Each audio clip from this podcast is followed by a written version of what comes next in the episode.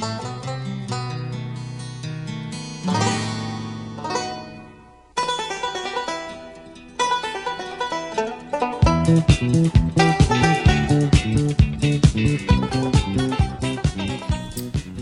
and welcome to another episode of the Cover Zero podcast, the show where I cover the least in the best way possible. I'm your host, Jason Wells. Week four is in the books, and it was good. Had some surprise games, had some shootout games I did not expect.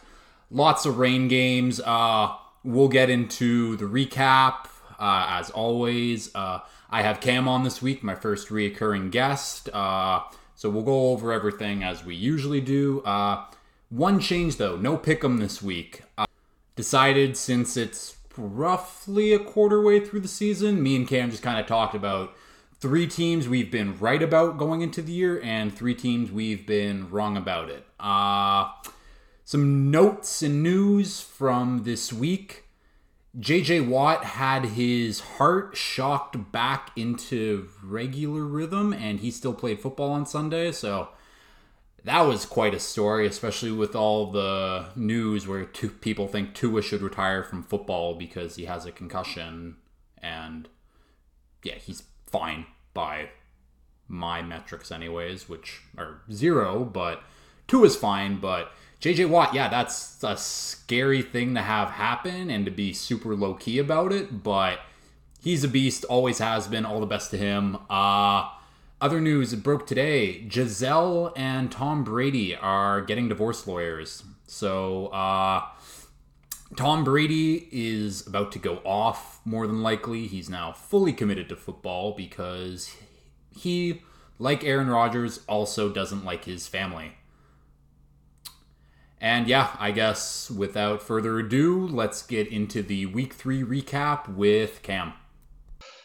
Now, I'd like to welcome on uh, my first reoccurring guest. Uh, I guess I don't really need to give him an introduction since I gave him one last time, but yeah, Cameron, welcome back.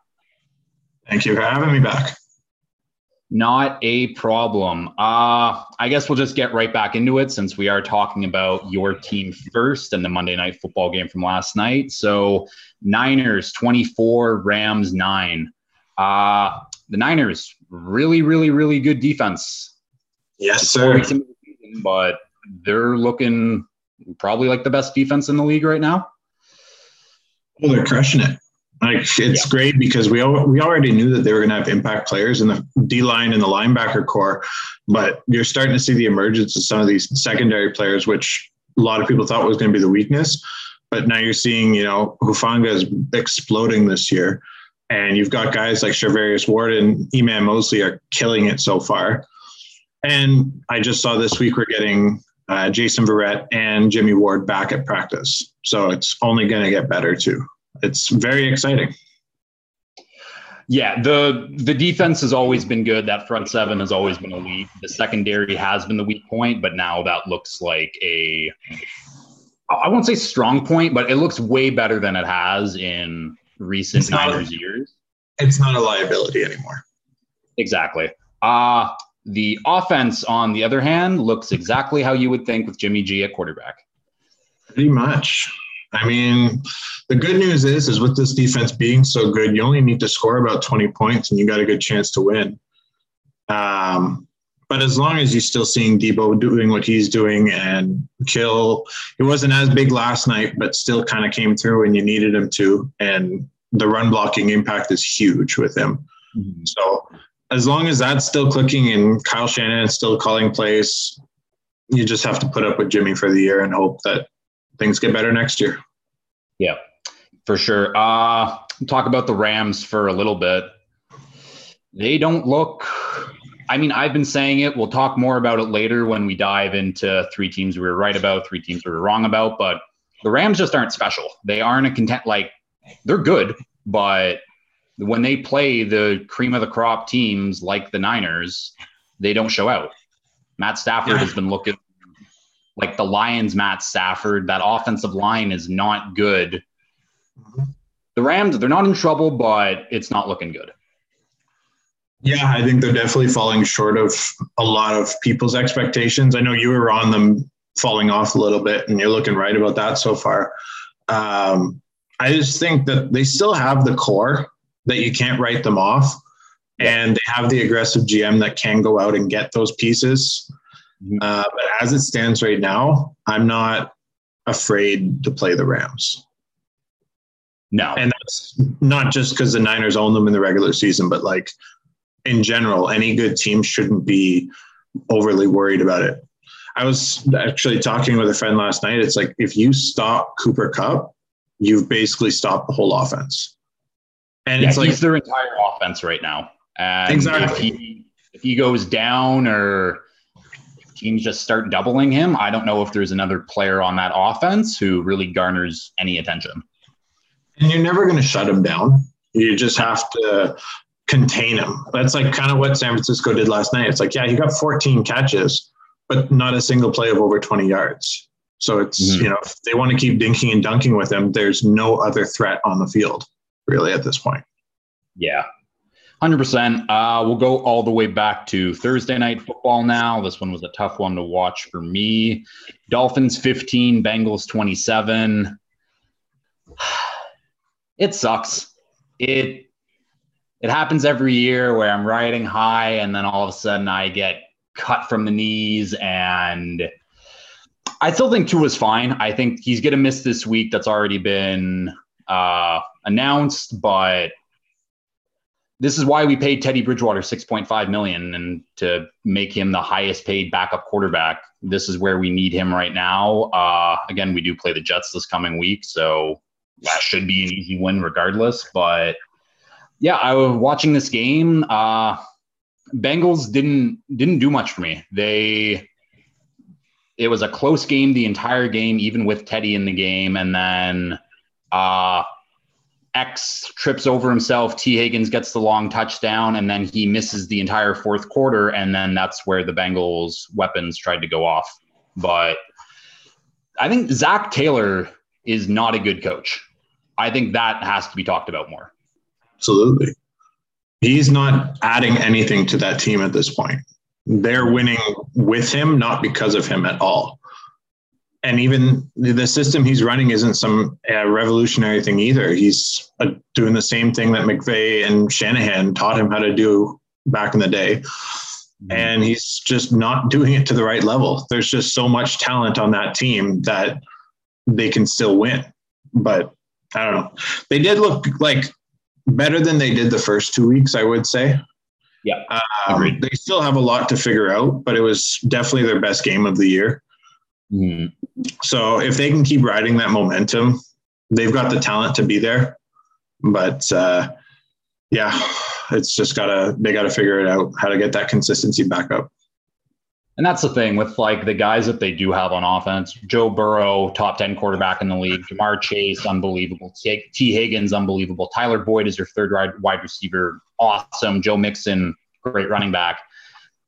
It should just work. They should just have enough guys on the field where we have mismatches just because our offensive skill players are so good. And They've looked out of sorts the entire season. So, mm-hmm. again, it was a good turnaround game, good Thursday night football game. They needed the white uniforms to finally play well. And Cincinnati Bengals are two and two.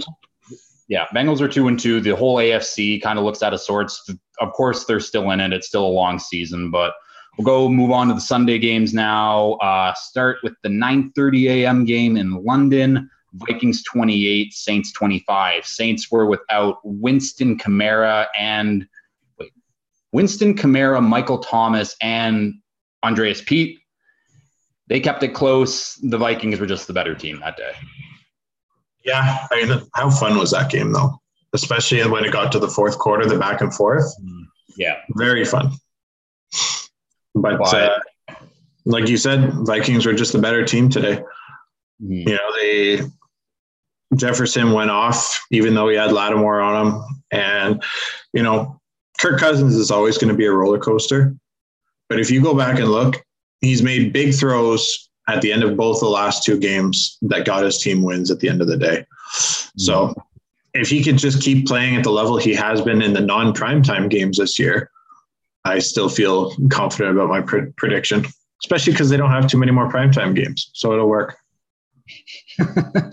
uh, yeah, this was uh two good rosters going against each other. Close game. Andy Dalton really surprised me because I didn't think he had anything left in the tank, if we're being honest, and especially them missing their weapons. He looked pretty damn good, but not much more to talk about that game. It was a great game, but uh First game up in the afternoon slate, we have the LA Chargers 34, Houston Texans 24.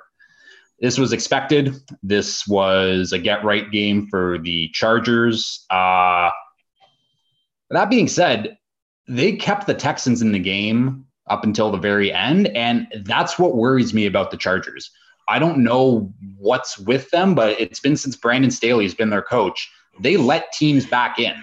They had uh, let me check here. They had 27 points in the first half and only had seven in the second half.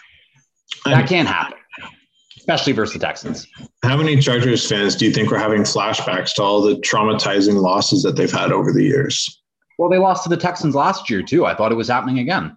Oh, for sure. But I mean, like these heartbreaking losses that only it yeah. seems Chargers fans can have. Mm-hmm. It seemed like we were almost destined for another one before they finally put it away a little bit at the end with the third Ekeler touchdown. But yeah. yeah, like you said, I think they still have flaws with that team, but the talent there, as long as they can overcome these injuries, like, you know, Slater's done for the year, but if they can make it till Bosa's back, Keenan Allen's back to full strength and all this kind of stuff, I think they're still going to be a threat. But sure. I don't know. They just seem to be missing a piece. Yeah, and I mean that's what happens when you're the Chargers and you're cursed and you just lose your players. Exactly. It happens every year. It sucks, but it does happen every year. Uh, Texans, Dameon Pierce, really good. Yeah. He riding that, I mean, off-season hype where he started off as what, like a 10th round pick in fantasy and went all the way up to fourth rounds in most drafts. And he's lived up to the billing so far. Uh, other than that, I don't think there's much really to talk about for the Texans. No, fun game though.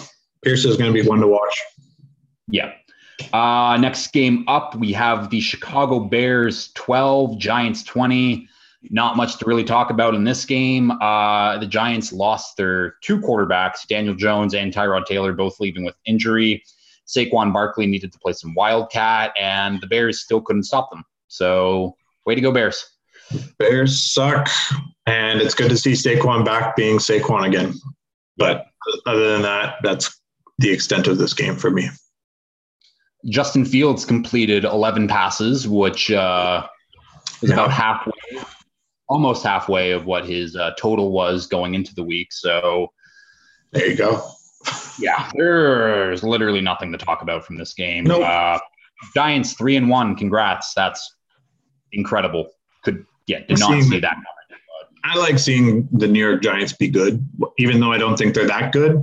But just even just with this three and one team, even if it is a mirage, just the excitement within New York football is back, mm-hmm. and that's good for everybody. And I guess one last thing, it's like if you're a Giants fan, you should look at that roster, and there's not a lot to really be happy with. I mean, they got their two young tackles, that's looking good. Saquon uh Kayvon Thibodeaux, Leonard Will like, but it's still there's not a lot of talent on that team. And I mean, fuck, I feel like I'm saying it every week, but shout out to Brian Daboll because he's been a hell of a coach so far and he knows what he's doing.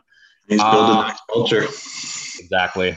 Uh, next game up, the highest scoring game of the week. Honestly, might be the highest scoring game of the whole NFL season this year. Uh, didn't see this one coming. I had the under Seahawks 48, Lions 45. Uh I don't even know where to start in this game. I thought this was going to go under 50. I was confident in that. And then Amon Ra and D'Andre Swift were out for the week. And I'm like, perfect, under 50. No, the Seahawks almost scored 50 by themselves. Uh, yeah. yeah. Something like the Seahawks have the offense. I think I said this in last time I was on. It's like they have the pieces. I just I don't think anybody believed that Geno could do what Geno's been doing so far. Not at and all. It's like I still don't see the Seahawks as a good team, but no. if you think it's just going to be an essentially a bye week, you're going to get 45 points put up on you or 48 points put up on you. Mm-hmm. And, and I, the Lions are kind of the opposite too, or the same thing where it's like the offense is explosive. Again, on paper, they kind of have everything you need except for quarterback. And even then, Goff has been fine. Um, yeah. But that defense has just got so many holes. The defense was really, really, really bad. Uh, yeah. yeah, I have the stat up here. So the Detroit Lions lead the league in points per game with 35. Uh, they also lead the league in points allowed per game at 35.3. So right now they have a historically good offense and one of the worst defenses of all time. So at the end of the day, if you've got a negative point differential like that, you're not going to win too many games. Doesn't matter how many points you're scoring. No, they're. I mean, fuck, they're they're one and three for a reason. You got to stop people from scoring. That's, I mean, half the game.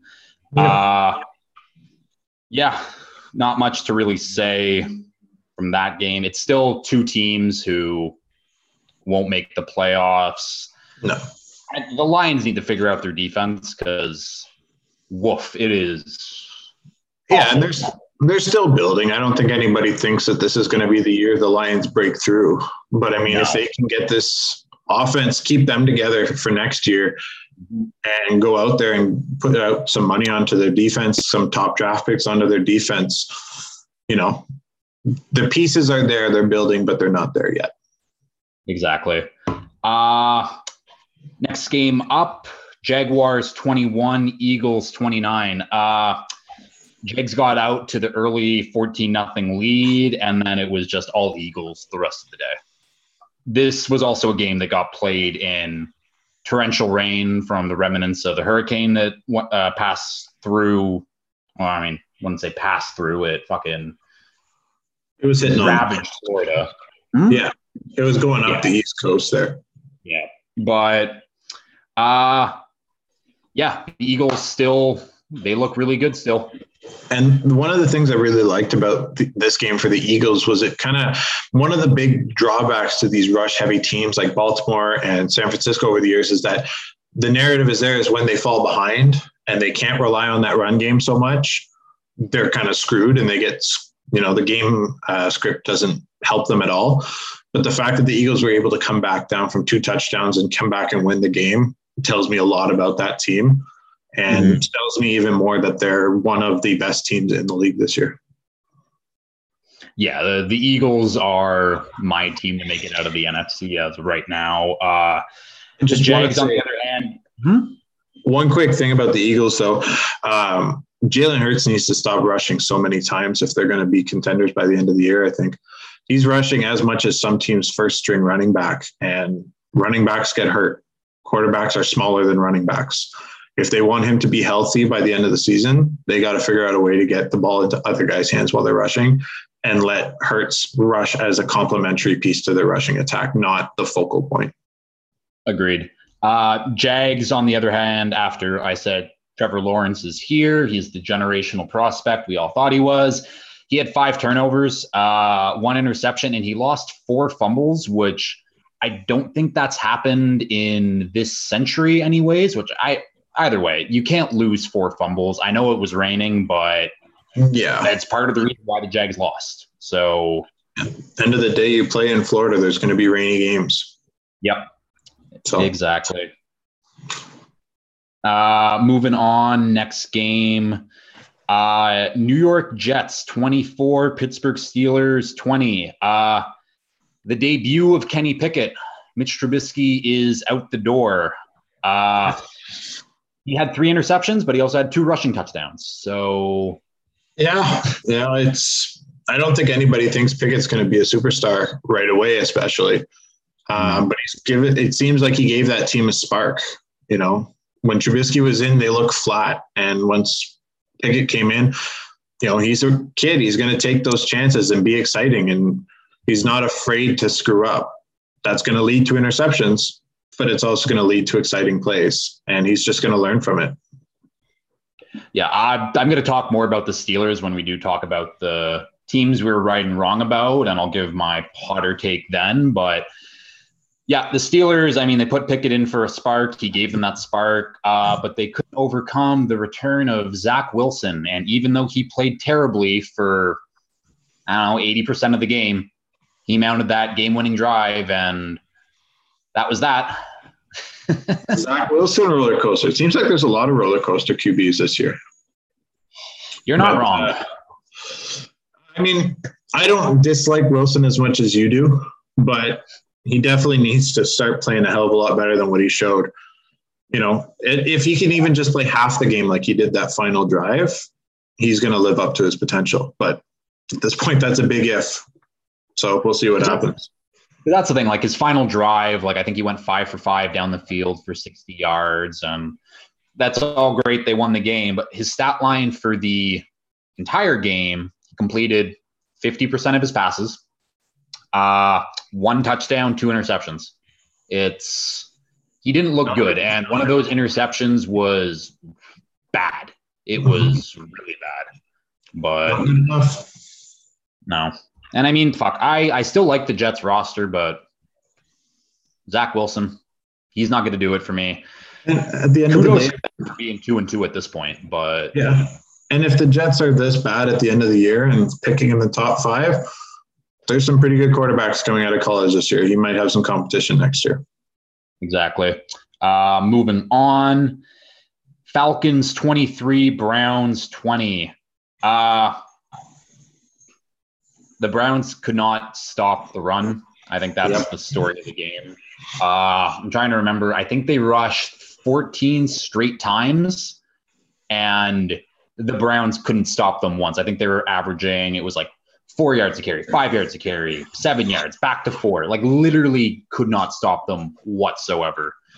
The Browns, they didn't have Myles Garrett, they didn't have Jadeveon Clowney, but you can't get run on 14 straight times. And the only reason why they stopped was because Marcus Mariota fumbled. Yep. And that's the thing. I the Falcons do not have a good team, but as of right now, Arthur Smith is doing a really good job of getting every little bit of productivity out of the roster he has. except for Kyle Pitts. Yeah, well, that's a whole other thing. Yeah. I don't know what's going on with him. He's the most talented no-show I've ever seen. Well, here's the thing. It's like Falcons offense does have talent on it. They drafted Drake London, Kyle Pitts is there. Cordarrelle Patterson's had a career resurgence under them. Uh, but they're also eighth in the league right now in points per game, which not getting Kyle Pitts involved and still being top 10 in scoring right now. Good for the Falcons. A lot of people didn't see this level of team, I think. I think a lot of people a lot of people had them as the worst team in the league going into the year. I'm happy either yeah, exactly. I'm happy either proving people wrong for at least a little bit. Uh, Browns, on the other hand, Nick Chubb, really good at football. That's about it. Yeah, it'll be really interesting to see what happens once they do get a dynamic quarterback later this year. Um, but until then, they're kind of in quicksand. Like they're not going anywhere. No. Next game up, uh, Titans 24, Colts 17. The AFC South just sucks. Honestly, I couldn't tell you really one thing about that game except that Derrick Henry looked like Derrick Henry again.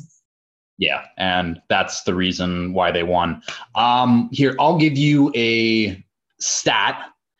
How many points have the Tennessee Titans scored in the second half of game?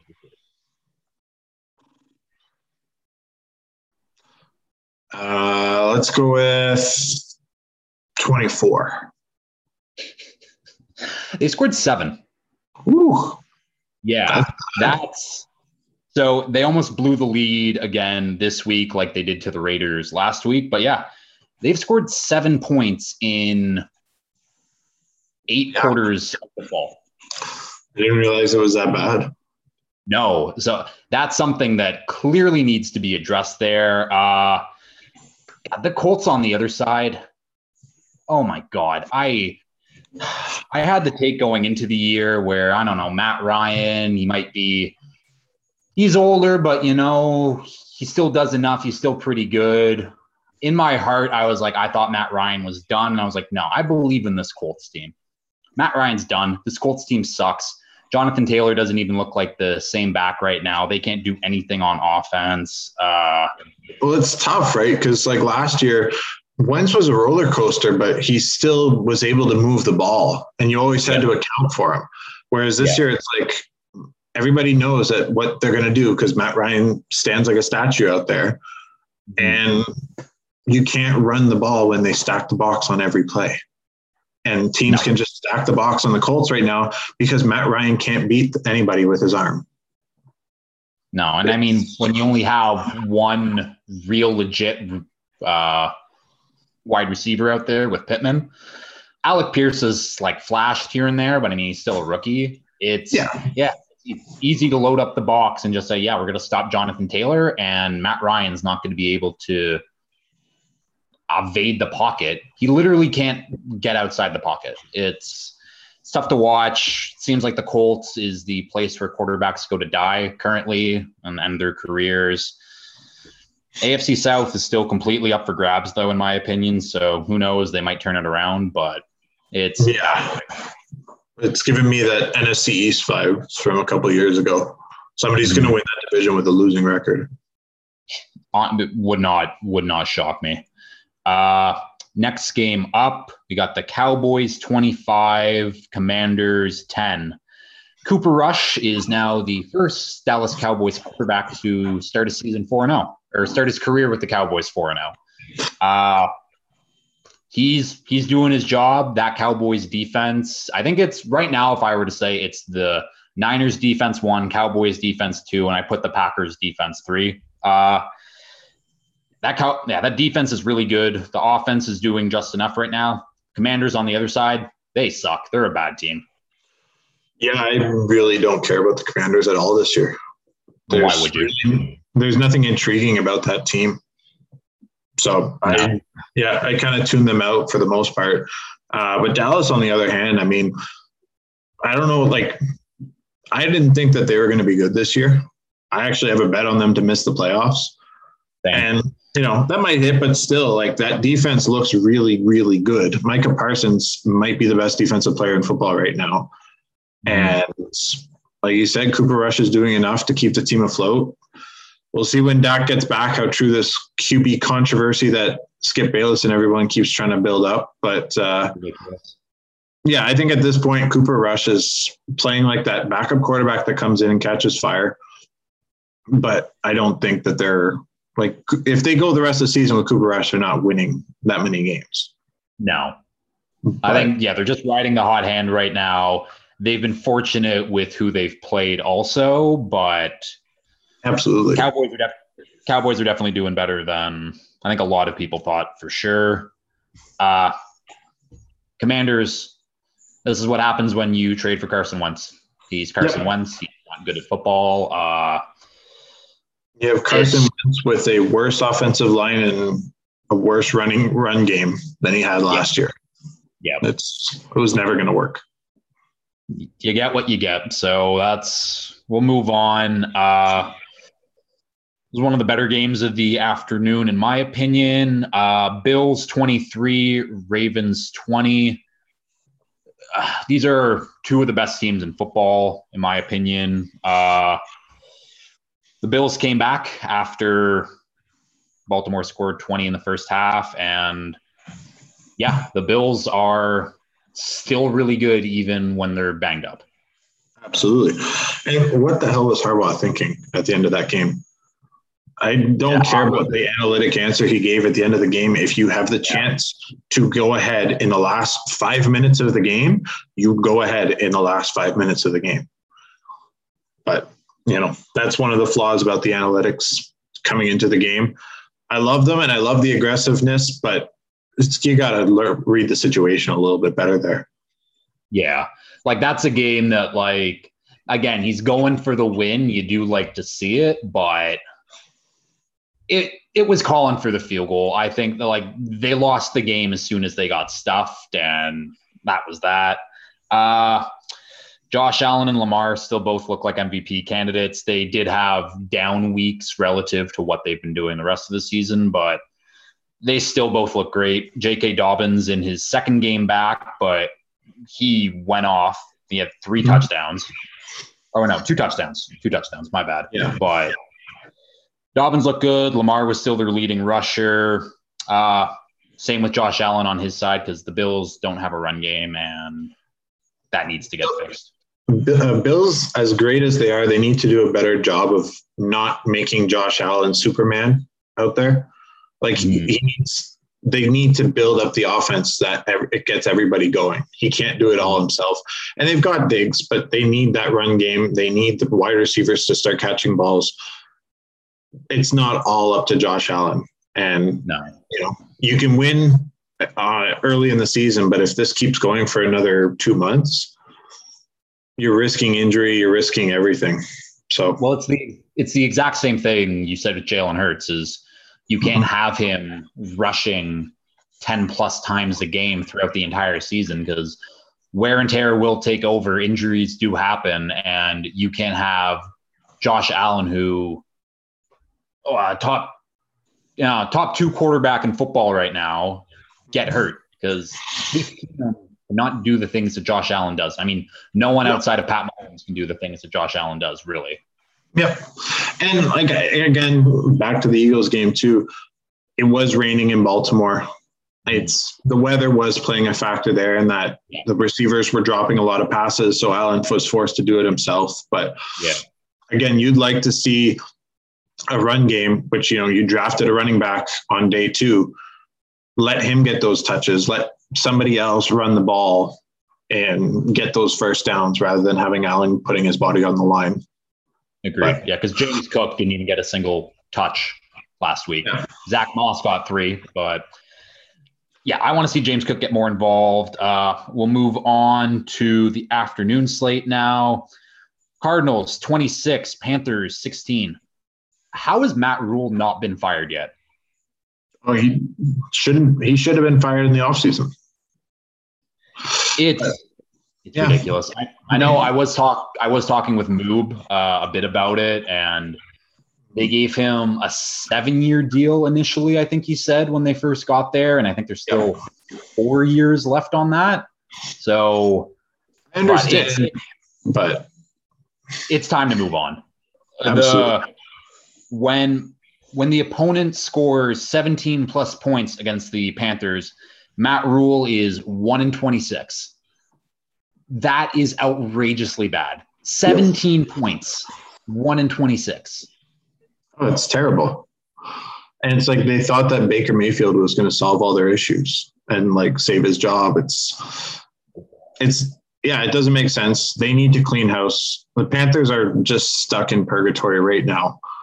And it's not going to change till the owner realizes that he made the mistake with the coach, bite the bullet, pay him off to leave, Mm-hmm. clean house in the front office and start from scratch. Yeah. And on the other side, another coach who I think should get fired, but he just got a five year extension. Uh, Cliff Kingsbury. They beat the Panthers, but that was a sloppy win. They don't they don't look good. They don't they don't have a clue what they're doing. And yeah, when you play Matt Rhule, who's an even worse coach than you are and has a less talented team than you do, congrats on the win, but it was the Kyler Murray show. It always is. Yeah. That's just it. Like if Cliff didn't have a dynamic player like that to bail him out so often, he would be back in college by now. Yeah, like the the Cardinals were just lucky. They scored 16 points in the fourth quarter and that sealed them the game, but I'm hoping the offense looks different when Hopkins gets back, but We'll see. Again, they're still they're not a they're not impressing anyone right now. So you know, Hopkins is a receiver pushing 30 or in his 30s, getting yeah. caught taking steroids. Like that's usually not a good sign about the player's productivity when he gets back. No, but we'll move on. Uh, we'll go to two other teams that haven't been impressive. Uh, Broncos 23, Raiders 32. I, I don't even know what to think about the Broncos. Uh, actually, here, I'll start with this. Uh, it really sucks that Javonte Williams tore his ACL and his LCL, and he's out for the whole year now. Uh, tearing both ligaments too is scary, especially for running back. Uh, hopefully, mm-hmm. he comes back full strength and he's good to go for next year. Uh, this is just I don't. These teams are super high expectations going into the year, and I think that they're just both mid. Yeah, pretty much. I mean, I think I sent it earlier into our uh, texting group chat there, but Russ is not the same QB he used to be. You know, when Russ was scrambling around with Seattle and making plays with his legs every other play, that's when he made his money. That's what made him so good. But now he can't, he's getting older. He can't do that as well anymore. And he's trying to be the passing pocket, like uh, pocket passing quarterback but that's just not who he is and he's it's not working mm-hmm. and they, they, keep trying to just force it and they think he's Hackett's trying to turn him into Aaron Rodgers when there's not very many people that can do what Aaron Rodgers can do they need to kind of like what McDaniel said when he got to Miami you know it seems like they're just trying to force players to fit the system when you're supposed to fit the system to the talent of the players that you have and Hackett hasn't figured that out yet so we'll see exactly. how long it takes them. Yeah, because this this Broncos team is much too talented to look this bad to start the season. Oh, definitely. Uh, Raiders, on the other hand, it was really the Josh Jacobs show. He had 144 yards on the ground, two touchdowns. Uh, mm-hmm. Yeah, the Broncos just couldn't play defense. The Raiders got their first win of the season. Uh, good to come against a divisional divisional opponent, but Raiders are always better than that 0 3 record said. Yeah. They agreed. just had a tough start, but now that they're, I think they're still going to end up around 500. And uh, yeah, like you said, beating a division rival is a great way to get the winning started for them. Yeah. Uh, last game up of the afternoon slate. Game went to overtime, which I was shocked by. Patriots 24, Packers 27. Uh, Brian Hoyer got hurt early. Uh, rookie Bailey Zappe had to come in, and he looked pretty good. Yeah, Didn't, I mean, like you said, that game should not have been nearly as close as it was. No. And realistically, it was a great gutsy effort by the Patriots to even make it as close as it was. But to me, it's just showing that the Packers are have serious, serious issues. Yeah, it's it's weird. I went into this thinking like, hey, like the Packers are going to win this game easily. It's not even going to be close. I have to give the. It hurts me to say this. I have to give the Patriots some credit. Uh, their defense is still very, very good. Bill Belichick is still a defensive mastermind. Uh, the offensive side of the ball still looks like shit for the most part, but yeah, the Packers they got to figure some stuff out because they've been playing close games the entire season. The defense has looked, again, I still think they have one of the most talented defenses in the league. I said, fuck, I said it like 20 minutes ago. I still think they're a top three defense, but when you're playing Bailey Zappe, a rookie quarterback who was drafted in the fourth round, I'm pretty sure, mm-hmm. he should look terrible. He should look. Yeah, absolutely. Yeah, yeah. that's the thing. It's the it's kind of been that way with the Packers all year. They lost to the Vikings, who are the only health, like good healthy team they've played this year. Then you yeah. beat the Bears, a bottom five team. You beat yep. Tampa in a very close game when Tampa didn't have any of their top three receivers. Mm-hmm. And now you beat Bailey Zappe playing three quarters. Like, I don't know. I'd, I certainly wouldn't be excited if I was a Packers fan right now about a three and one record. And good news for them is that they still have a few more easy weeks on their schedule ahead. Uh, I don't know exactly who they play, but I looked it up earlier, and they have two or three more weeks where it's like, okay, these are get right games before the gauntlet really starts in the second half for them. Yeah, all their next three games they have versus the Giants in London uh, this coming mm-hmm. Sunday. Then they play the Jets, and then they play the Commanders. So the Packers could very realistically be six and one going into week eight, where they do play the Bills in prime time. That game should be fucking awesome to watch. Mm-hmm. Uh, one other thing about the Packers is they do have a lot of young, young players that Rodgers clearly isn't used to yet. Uh, Romeo Doubs looks great. He's yeah. been their top rookie for them if he gets more in sync and becomes more of a playmaker, and him and Lazard can be the two wide receivers, with Jones and Dillon still being great in that backfield. Um, it can get going. The offense can get going. It's just right now it's looked completely out of sync. Yeah, and I'm not going to sit here and doubt that Aaron Rodgers can run an offense successfully. Yeah. But I don't know. It's something needs to. They need to really figure their shit out. Like, yeah, like you said, they're three and one. They could easily be six and one, but they're they played bad teams. Like I said, they could yeah. easily be one and three right now. You know, they're a field goal away from losing to Tampa without Evans, Godwin, or Julio, and they're a field goal away from losing to the Patriots without their top two quarterbacks. Exactly. So, yeah. Uh, winners win. Yep. Winner. Yeah, exactly. Wins are all that matter at the end of the day. Uh, final game of the week Sunday night football Chiefs 41, Buccaneers 31. Uh, this was the Chiefs just kind of proving everyone wrong. I mean, they lost the fucking Colts last week and they come in, Bucks at home. The Bucks defense has looked unreal so far to start the year, and the Chiefs just kind of shit all over them. Yeah, you knew the Chiefs were going to come in hot after losing to the Colts, uh, and they definitely caught a break with that opening kickoff becoming theirs. Yeah, but I don't know. It was almost such a beatdown that it was boring. Like the score made it look a lot closer than it was. I thought, but I don't know. I just found myself like kind of fading interest in them by the end of the game because it was just Tampa was totally out out of it with their game script and everything was out the window. You know, I think it was in the fourth quarter they only had six rushing attempts, and that's just not how Tom Brady likes to play football. No. So, no, yeah, exactly. Took, like Brady threw the ball 52 times that Sunday night football game. They rushed the ball six times for three yards. Yeah, that's it's not going to win you very many games. Like, and they, the fact that they still were able to put up 31 points is impressive. Mm-hmm. But I don't know. Like, it's, I, like I said, I kind of lost interest. I don't even think I ended up watching the fourth quarter, to be honest. But no, it, it, it always seemed like the Chiefs had this game in hand, regardless of how close the Bucks did get at any point. But uh, these are still two of the top five teams football right now. This could be a potential Super Bowl matchup. Would not shock me, but mm-hmm.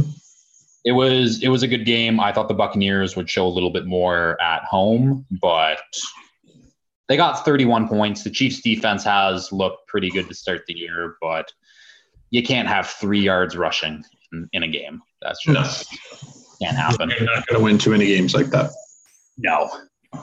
Okay, so with the week four recap done and us being, I, I, keep wanting to say as like a quarter into the season, but with the 17th game now, we're we're a month in. Yeah, so just call it the quarter season, whatever. Actually, I don't even know what I'm going to call this yet, but essentially, what we're going to do right now is we're going to go. Obviously, we had our preconceived notions at the start of the year, teams we thought were going to be better than they were, teams that we thought were going to stink. Uh, so, yeah, we're going to go three up, three down, three teams you're right about, three teams you're wrong about. Um, I'll let you start her off. All right. Let's start out with a little victory lap here. Uh, I think that I thought that the Eagles were going to be great, and so far the Eagles look like they're one of, if not the best team in football so far this year. Mm-hmm. I had them. And my personal projection, I had them at 13 and four, and they're well on their way to getting that uh, that kind of record this year. I didn't think they'd be four and zero, oh, but they look the part of a Super Bowl team right now. Yeah, the Eagles are one of those teams who, on paper, going into the year, everything was there really all just hinged on whether Jalen Hurts can be that guy. And right now he's playing like a top three MVP candidate. So yeah, the Eagles are rolling. The Eagles look incredible right now. Definitely right about them. Um, I'm going to start with a team I was wrong about. And in the different connotations, I was wrong about the Steelers. going into the year, I thought Mitch Trubisky was a good enough quarterback. I didn't think the Steelers were going to make the playoffs. I still thought they were going to hover around 500. They might get the above 500 because Mike Tomlin has never finished below 500 in his entire career. Right now, I think the Steelers are going to be picking top 10, and I don't know the last time they've done that. They are starting Kenny Pickett now. Let's see how much of a spark he can bring. I still don't think he was worth a first round selection. I still think he's probably as good as all the other all the other rookie QBs who are riding the bench right now. But that Steelers team is way too talented to be looking this bad right now. Yeah, and it's kind of tough because at this point you can almost throw the first month of the season out for them with Kenny Pickett coming in now. Like mm-hmm. you're going to have a different quarterback in the game, and I don't know exactly the timeline, but TJ Watt should be back sometime in October, maybe early November. End you know, the month, I think.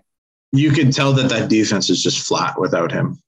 Exactly. And uh, it sucks to see because you're, you're so used to seeing the Steelers being that really proud, always in the running franchise. But you know, every once in a while, sometimes you got to take that step back, and you know, you look at how good the Steelers team is.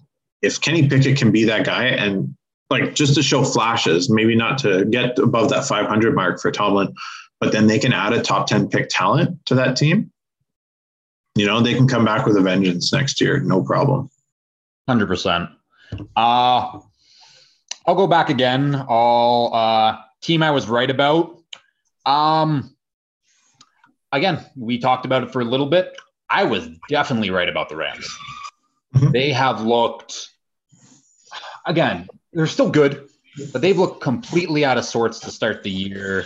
Uh the two times they've actually played good teams, they've lost handily. Uh and other than that, they played a close game to the Falcons, who another team I was right about, but we'll talk about them in a bit. But yeah, the Rams are just they're okay. They're not special. People have them as contenders. Andrew Whitworth thought Joseph Noteboom was a good left tackle, and that offensive line is on that offensive line is the reason that they're not as good as they should be. Absolutely. I mean, the big thing is, I being a Niners fan, I know that system that they run really well, and a big part of it is built off the run game. But when you mm-hmm. the O line is not making any blocking lanes or anything for the running backs, and on top of that, your running backs look flat too. Like there's nothing to build that offense around, and then it just becomes Cooper Kupp and Matt Stafford playing catch all game. Mm-hmm. So, yeah, no, like I said earlier, I don't I'm not worried about the Rams. They're still a good team. They'll probably still make the playoffs, but they don't have that X factor. And I don't even think, you know, people saying, oh, but once they get OBJ back, that's not enough. And who knows if OBJ even signs there now? Why would you? Exactly. Like, like, like if you're OBJ and you can pick any team that you can go to, the hmm. Rams mm-hmm. are not top five on that list. The Rams even if they were to add OBJ, I still don't think that no. he's not an offensive lineman. He doesn't help them. That's not that's not what they need. And I saw like a big thing too. A lot of people are saying is like, oh, he likes the LA lifestyle, you know. So I and I get that aspect of it, but he's not even living there right now. They said on the broadcast last night he's been living in the Bahamas the whole season doing in rehab. So it's like if you really like the lifestyle so much, then you move across the continent away from it like, I don't think that that's going to be a huge factor on him re-signing there. The dude's also a millionaire. He can play somewhere. Like he can sign with Buffalo, play there for the last half of the season, and he can never live there. Yeah. Why would you want to live in Buffalo if you're a millionaire? But exactly, um, go out and have another huge end of the season, and then go get your big contract in free agency. Yeah. Uh, uh, give me a team you're wrong about, Cam. I will admit, as of right now, I was wrong about the Cowboys. I like I said, I didn't see that they were going to be a legit team. That defense is a lot better than I was expecting them to be. Um, I was expecting pretty big regression out of Trevon Diggs. He still looks really good this year. Uh, Micah Parsons seems to have taken his game to the next level. And I saw a thing to, on Twitter today too that as good as Micah Parsons looked, he's not even he's their third best edge rusher in terms of win rate and pass rushing situations. Like mm-hmm. DeMarcus Lawrence is winning his reps more often than Micah Parsons is, and one of their bench guys as well. So it's like they've got all the pieces that you want out of a really good defense, which I was not expecting them to have. And you know, I thought for sure I'd be able to pencil this one into the yeah, I was right about the Cowboys. Look how bad they are when Dak went down. But like I said, Cooper Rush is keeping the ship going. Yeah, I I had the exact same feelings as you did. Basically, I didn't think the defense would be. I still thought they'd be top ten. I didn't think they'd be top three. Uh but yeah, the concern with me was the offense. A team that lost three starters on the offensive line. Uh, they lost Amari Cooper and Gallup was hurt going into the year. So it was like, hmm. okay, what's going to happen? And then Dak got hurt week one. I was like, oh my God, I'm so right. Got to cash out my Cowboys missing the playoffs bet already. They've stepped up. They've now Gallup's Gallup's back. Uh, I think Noah Brown has been the big receiver who's stepped up in. Uh, in and shout out, to Tyler, and shout out to Tyler Smith too. He's been holding it down at the tackle as a rookie. I, I was gonna, yeah. I was going to bring him up, and yeah, he's been a huge reason why the offensive line hasn't been garbage. Mm-hmm. So yeah, when Dak comes back, which should be in the next two to three weeks, I would imagine. Yeah, I the Cowboys the Cowboys are probably going to make the playoffs now with the way the NFC is shaping up. Looking like it. They're, they're probably going to be a wild card team because the Eagles are still winning that division 100%. percent mm-hmm. But yeah, Cowboys is a team we were both wrong about for sure. Um, One quick thing about them too is I wonder if that comes back and struggles, what's that going to do to the locker room? You know, you're winning with Cooper Rush and you're losing with your $75 million man. You're not going to take Dak out, but it could cause some serious problems in that locker room. And we'll see where it goes. But I don't know. I'm yeah, still hoping to catch that ticket.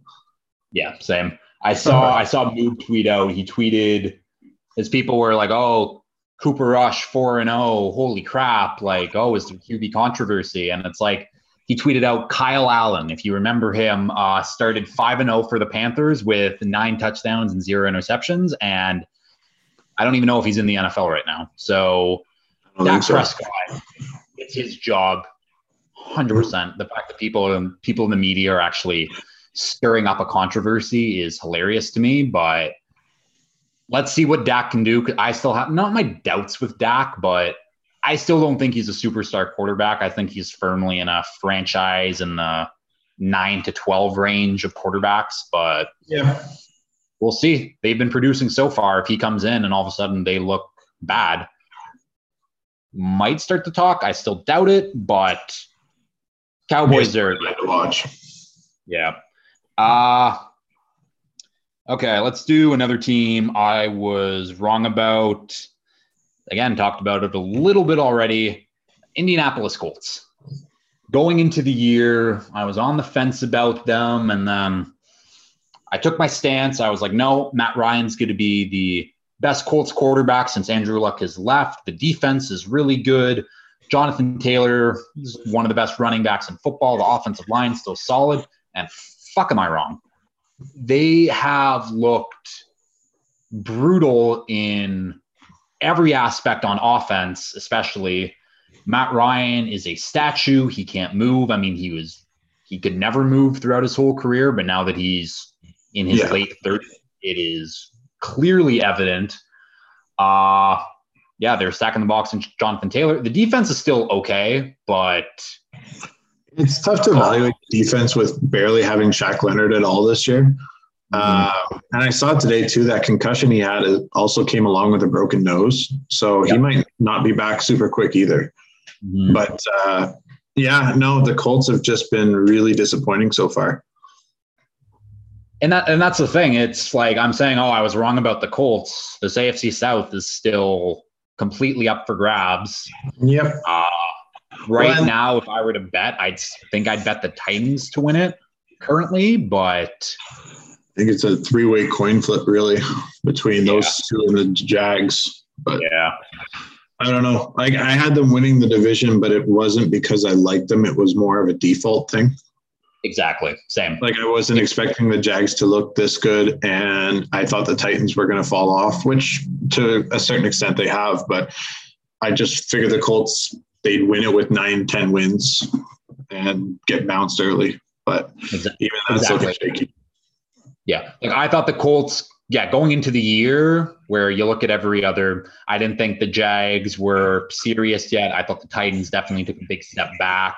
Uh, and the Colts just kind of maintain the course other than at quarterback. And I think they upgraded at quarterback, even though mm-hmm. both of those quarterbacks are bad right now. But yeah, it's it's proven that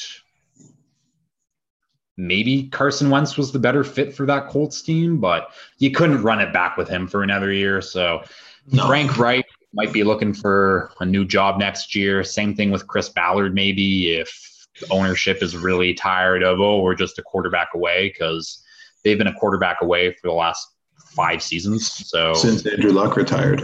Exactly. Oh well. Just to preface, it is week four. We can yeah. still be right about these teams at the end of the week. There's a lot of overreactions happening right now in the NFL. So that's the best part we'll see. Yeah, we'll look back in the end, end of the season, and when I'm saying I hate the Colts, the Colts stink. Colts could still win the division. So right now, fuck, are they bad though? Uh Cameron, give me a team you were right about. All right. Uh, let's say I was right about the New Orleans Saints so far. Yeah. And I know that you still like the Saints, but I don't know to me, Jameis just stinks. He's likable, and I get that, but he's not a good quarterback at this point. And there just seems to be something missing. They don't look as organized as they have in the past. They don't. They just they're blowing huge, or uh, sorry, getting blown out by the Falcons by twenty plus points, and it's just like, yeah, they you know you come back and you have a great finish, but I don't know, something's off with this team. And to put on top of that, you got all the injuries. Outside of Chris Olave, there's not too much going right for this team right now. No, the Saints are the Saints are one of those teams again going into the year where I saw the weapons on offense. I saw the offensive line was still good. The defense remained the exact same basically. Uh, it was yeah, the Saints just put Jameis back in, they'll be fine. And Jameis has been hurt with like a fractured back, which I don't even know how you fucking play with a fractured back, but whatever. Uh, but yeah, the Saints have just been one of those teams where it should be working and it's just not. And it frustrates me to watch because they just they're too talented to be this bad right now.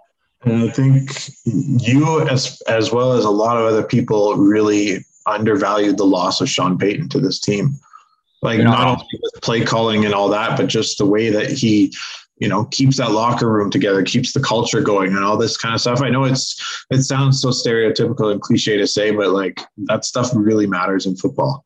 And without that, really that uh, tone setter that he was, uh, and you don't have that franchise quarterback to also be that tone setter.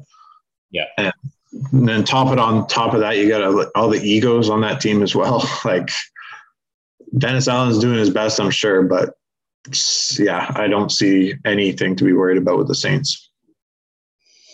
No. Uh let me see.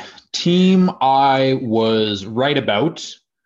Uh, the Atlanta Falcons. I said going into the year, the Falcons were not the worst team in football, which honestly isn't that hard to take. There's only one worse team in football, but the Falcons have proved that their offense is above average right now. And even without them using Kyle Pitts at all, to many fantasy owners' dismay, the Falcons are good. No, hold on. The Falcons are better than what people thought. I thought they would be a frisky team. I thought the offense would look like this for the most part. Uh, I believed in Arthur Smith. I thought Arthur Smith is good play caller, good offensive systems. puts people where they need to be. It's just they're still the Falcons. They don't have a lot of talent, but they might not pick in the top five though. They are definitely exceeding expectations. Mine especially. I think I had them with one win on my projection, and they're already double that. So you know what? Hey, shout out to them. Um, I'm almost wondering if it could be to their detriment, where they're going to play themselves out of that top five QB at the end of the day. But you know what? Winning is everything in the NFL, and so far they're doing their job. Yeah, that is the thing too. Marcus Mariota is bad. I thought maybe there was some ah he could be sneaky good because he's athletic and he's worked with Arthur Smith before, but no, he's just been bad. If they had any other quarterback in there, they might be three and one if we're being honest. But he was perfect in that Raiders role where you know he has his packages for him, but realistically, he's just a high end backup. Yeah. Uh, let's go back to you. Uh, give me another team you were right about. Um, this one's not as definitive, I feel like, as the other two, but I feel like pretty much everybody you've had except for Chu has said the same thing where I think we've all expected that the Patriots were not going to be as good as everyone was expecting them to be. Yep. Um, it sucks that Mac is hurt, and that's going to really kill a lot of their success probably for the next couple weeks until he gets back. Um, but yeah, it's I think it's pretty easy to say that we all kind of called that the Patriots were going to fall off this year a little bit. Mm-hmm. And you know, like I said, they had a great gutsy effort this week against all the adversity and all that. But this is still not a team, especially if Mac is out. I mean, how long is he out? Another month, two? It, well, this is a, it's a high ankle sprain, but I think he could come back in a couple weeks, which is nuts. But he's just not. I mean, like he's already not mobile. He's just going to be. He he's going to look like Matt Ryan back there, and yeah. So uh, yeah. we'll see. Yeah, the the Pats have yeah the they're mid. They're there's nothing to talk about. They're gonna finish eight and nine, seven and ten, which is fine. But this yeah. was expected. This was yeah. Well, we say expected because a lot of our friends and people that you've had on the podcast think this, but you know the national media and all that was expecting them. Some of them were saying playoffs again. And no, as a ma- national media is full of fucking idiots. Yeah. It's they still really push the narrative for what a lot of people think. So yeah. At the end of the day, I think the Pats were overvalued coming into this year, and both of us called it out that that was full of shit. Oh, 100%. Yeah. Uh, let me go to the last team I was right about that I have down, uh, the Miami Dolphins. So we're three and one right now. Take your victory lap. a little up in the air with Tua. Actually, no, fuck it. We're fine. We're on the easy stretch of our schedule. I think we have like the Jets and the Texans. Teddy Bridgewater is better than both of those quarterbacks. Um, yeah, we're fucking good. Once Tua comes back, we're one of the better teams in the AFC. Uh, our defense isn't even healthy right now. I think that if X closes out that game, I think we still had like that game would have been a lot closer against the Bengals if he would have finished. I think Byron Jones is coming back this week, so that's a huge help for us. But yeah, we're we're fucking good. We're a lot of people doubted Tua. I understand it. They didn't see it. Yeah, you're one of them. But he's looked all the parts in the games that he's played so far. I'm really happy about it. That offense, when it's clicking, I mean, fuck, we saw it against the Ravens. It's hard to stop. It's hard to stop two guys who both run sub four two fives. Oh, absolutely. Like that offense is super dynamic. And like I said, I know firsthand how good Mike McDaniel is at his job. Uh, I thought he might have been a little bit premature to be a head coach, but so far he seems to be crushing it. And like I said, Tua got the keys to the Ferrari and he hasn't crashed it yet. So as long as he can keep that going, He's Okay. been ejected out of the Ferrari, but Yes. Ferrari's fine still. that wasn't his fault. No, no, crazy back injury still. Yeah. But uh as a Niners fan, have you noticed again, I don't watch full Niners games, but has the offensive play calling been less creative this year, do you think? Hmm. In some ways, yes. In some ways, no. Like when Lance was there, I thought it, Kyle was being a little bit lazy, Shanahan, Mhm. uh, by just having Lance do a lot more design runs than I think he should have been. And I think part of that, I attributed it anyways to the not having Mike McDaniel there. You know, um, but you know, last night you watched them against the Rams, and that was a vintage Kyle Shanahan play calling game. And that was the thing. I don't think Mike McDaniel was calling plays as the offensive coordinator for San Francisco. He was just designing a lot of them within the Shanahan system. So the play calling itself hasn't, I don't feel like it's dropped that much, but maybe just the overall creativity of the plays that are being called has probably dropped a little bit. Okay. Yeah, I was I'm literally just interested because I like thought came into my head where Mike. McDaniel be the creative offensive. And there's always going to be that adaptation period. Like it was the same thing the year before that when we lost Mike LaFleur to the Jets when he left with Salah. And, you know, for the first little bit, there was a drop in that uh, creativity around the passing game because you lost another great offensive mind. But eventually they built it back up and they're good to go. Um, one thing I like this year is that they have brought in a little bit more experienced coaches to fill that void like to replace Mike McDaniel, they brought in Anthony Lynn, who's a former head coach and offensive mind as well.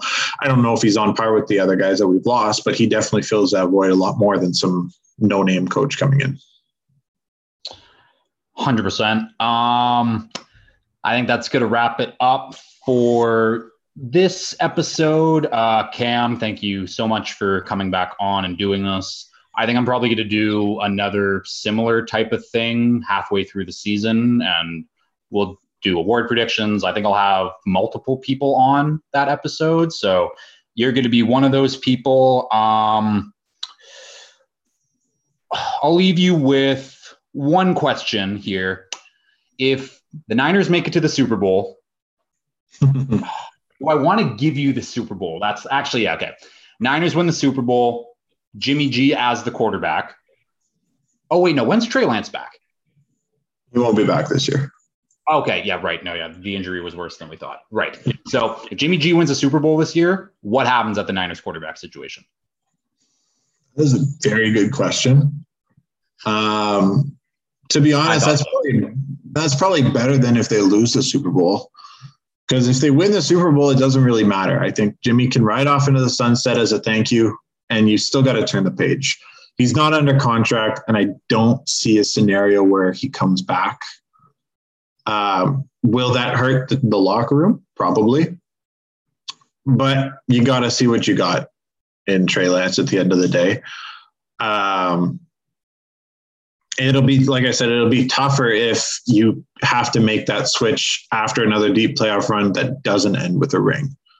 Because again, then you're seeing Jimmy can get you there. Can Lance? People can Yeah. accept it if you move on with a ring.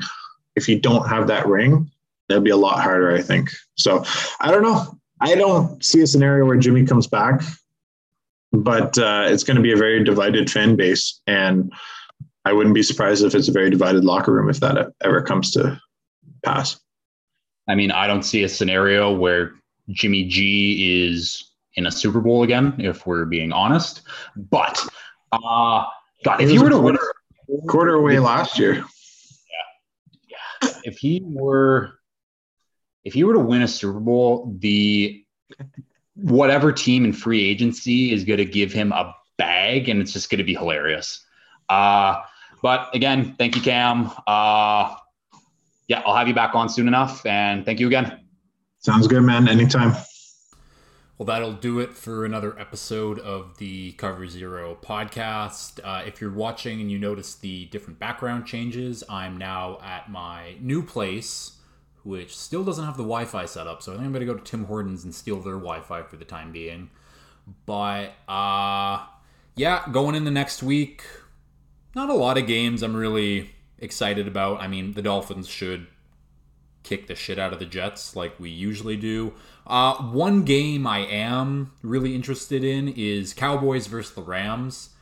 These are two teams where I don't know. Again, I've been saying it forever. I don't think the Rams are special. If they lose to the Cowboys, though, that's huge. And vice versa, if the Cowboys beat the Rams, that's huge for them. So that should be an exciting game. Uh, but as always, if you've enjoyed this, please like, share, retweet, favorite, subscribe, all that fun stuff. And and yeah, peace.